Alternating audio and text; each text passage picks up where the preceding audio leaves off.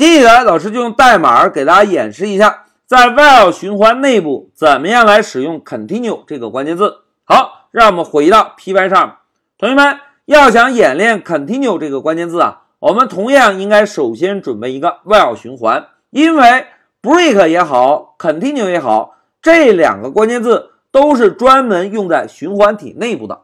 因此啊，我们先来定一个循环需要使用的技术变量 i 等于零。基数变量准备完成之后，我们呢就使用 while 这个关键字来定一下循环的条件。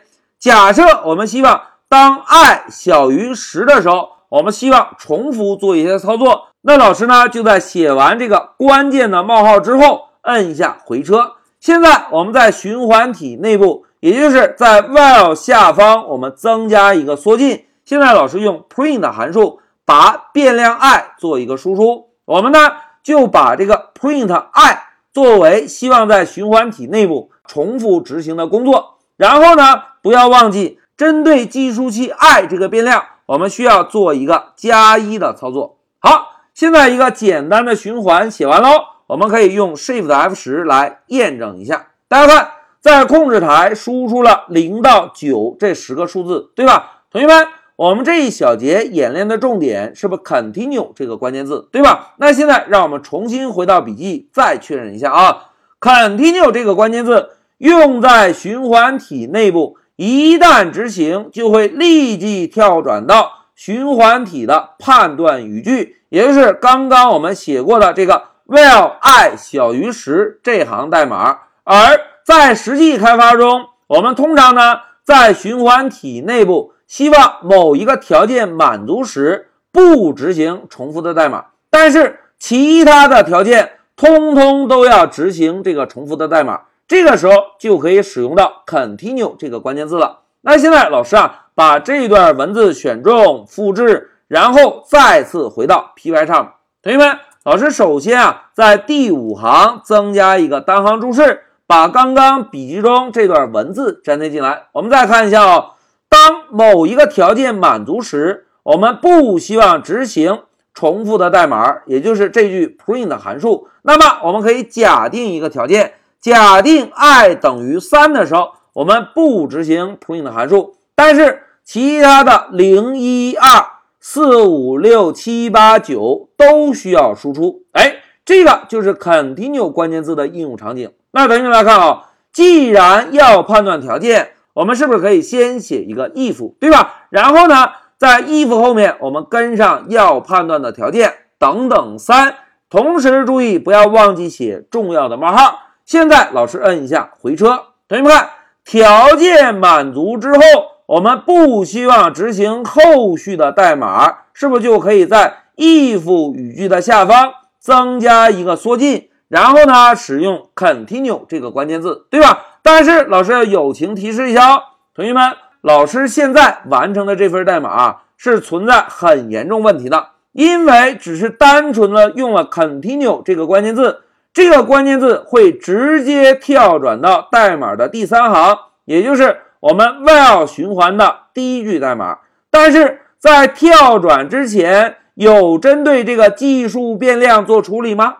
哎，并没有，对吧？这就意味着。跳转到第三行之后，计数变量 i 中仍然保存的是数字三，这个问题呢会造成死循环。来，为了让同学们看得更加清楚啊，老师呢在第八行打一个断点，然后我们通过调试工具来确认一下。现在我们点击调试，好，断点停在了第八行，对吧？同时，大家通过 debugger 是不是可以确认到变量 i 现在等于三？因为只有等于三，满足了第七行判断的条件之后，程序才能够执行到第八行，对吧？那现在首先让我们来确认一下，continue 这句代码执行之后会直接跳转到第三行 while 语句的第一条语句。来，老师摁一下 F8，哎，同学们看。蓝色的条条果然很听话的跑到了第三行代码，对吧？但是大家观察一下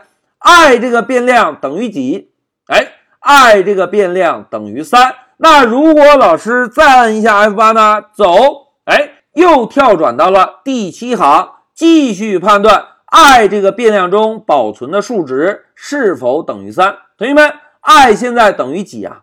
哎，就是等于三，对吧？既然条件成立，是不是会继续执行我们第八行的 continue？那 continue 执行完成之后，代码会去哪里啊？哎，是不是又会跑到第三行，对吧？那现在老师摁一下 F8，哎，又上来了。那如果老师摁快一些呢？走走走走，哎，大家看，现在是一种什么情况？哎，现在是一种死循环，对吧？因为变量 i 等于三这个条件永远成立。既然永远成立，那么这个 continue 就会永远被执行，一执行就会跳到 while 循环的开始位置，依次往复，是不是就形成了一个死循环，对吧？那现在老师啊。点击一下停止按钮，把我们调试状态终止，然后把下面的控制台窗口也关掉。现在老师啊，把光标定位在第八行，要加一个非常重要的注释。老师首先写一个注意，在循环中，如果使用 continue 这个关键字啊，必须要注意的就是在使用关键字之前。需要确认循环的计数是否修改，否则可能会导致死循环。哎，这一点是不是我们刚刚通过单步调试确认的，对吧？那现在老师啊，就在 continue 的上方，先针对我们循环的计数 i 做一个处理。那怎么处理呢？实际上就跟我们第十七行这个代码一模一样。老师呢写一个 i 空格加等于一，哎，加等于一这个操作是不是可以在 i 等于三这个条件满足之后，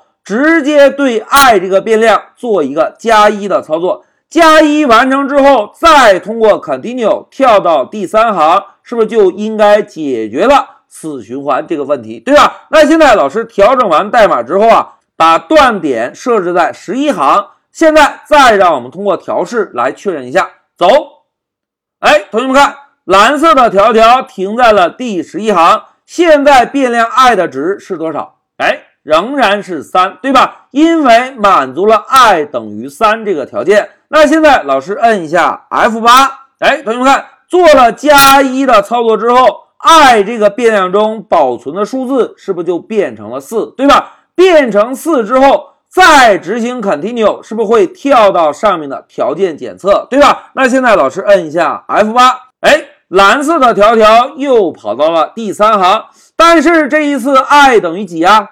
哎，i 这个变量中保存的数值已经是四了。如果我们再摁 F8 呢？哎，断点跳到了第七行，但是这一次回来之后，i 等于三这个条件还成立吗？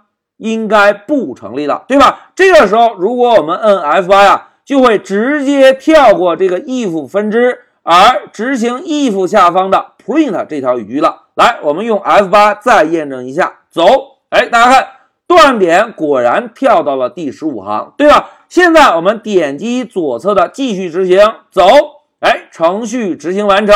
如果点击 Console 呢？哎，大家看。控制台输出了九八七六，对吧？我们继续往上滚动，大家看零一二三这个数字有输出吗？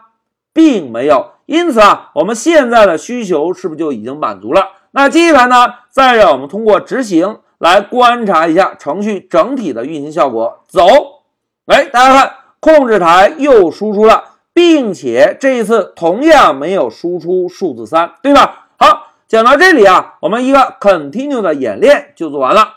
同学们，在我们开发时要使用 continue 这个关键字，就是在循环体内部某一个条件满足时，不执行下方的重复代码，但是其他的条件通通要执行这个重复的代码，就可以使用到 continue 这个关键字了。但是在使用 continue 关键字的时候，务必要注意。在使用 continue 之前，应该让计数变量做一个加一的动作，否则是不是可能会导致死循环，对吧？同学们在课下练习的时候，可以尝试用老师断点加调试这种方式，仔细体会一下变量 i 在整个循环过程中的一个变化情况。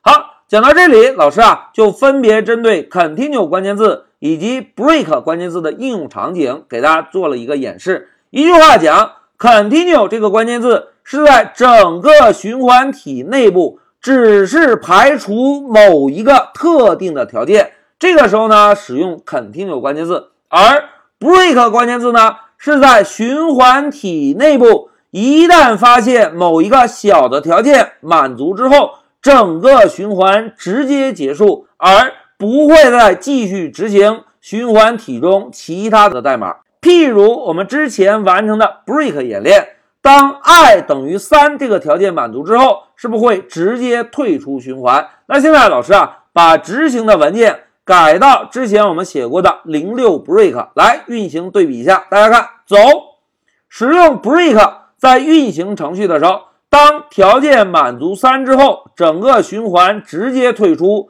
不会再执行后续的代码。而使用 continue 呢，在执行的时候是只有数字三这个条件会被略过，而其他的条件呢是会通通执行我们循环体内部提前准备好的希望重复执行的代码。这个就是 continue 和 break。在开发时非常重要的区别。好，讲到这里，老师就暂停一下视频。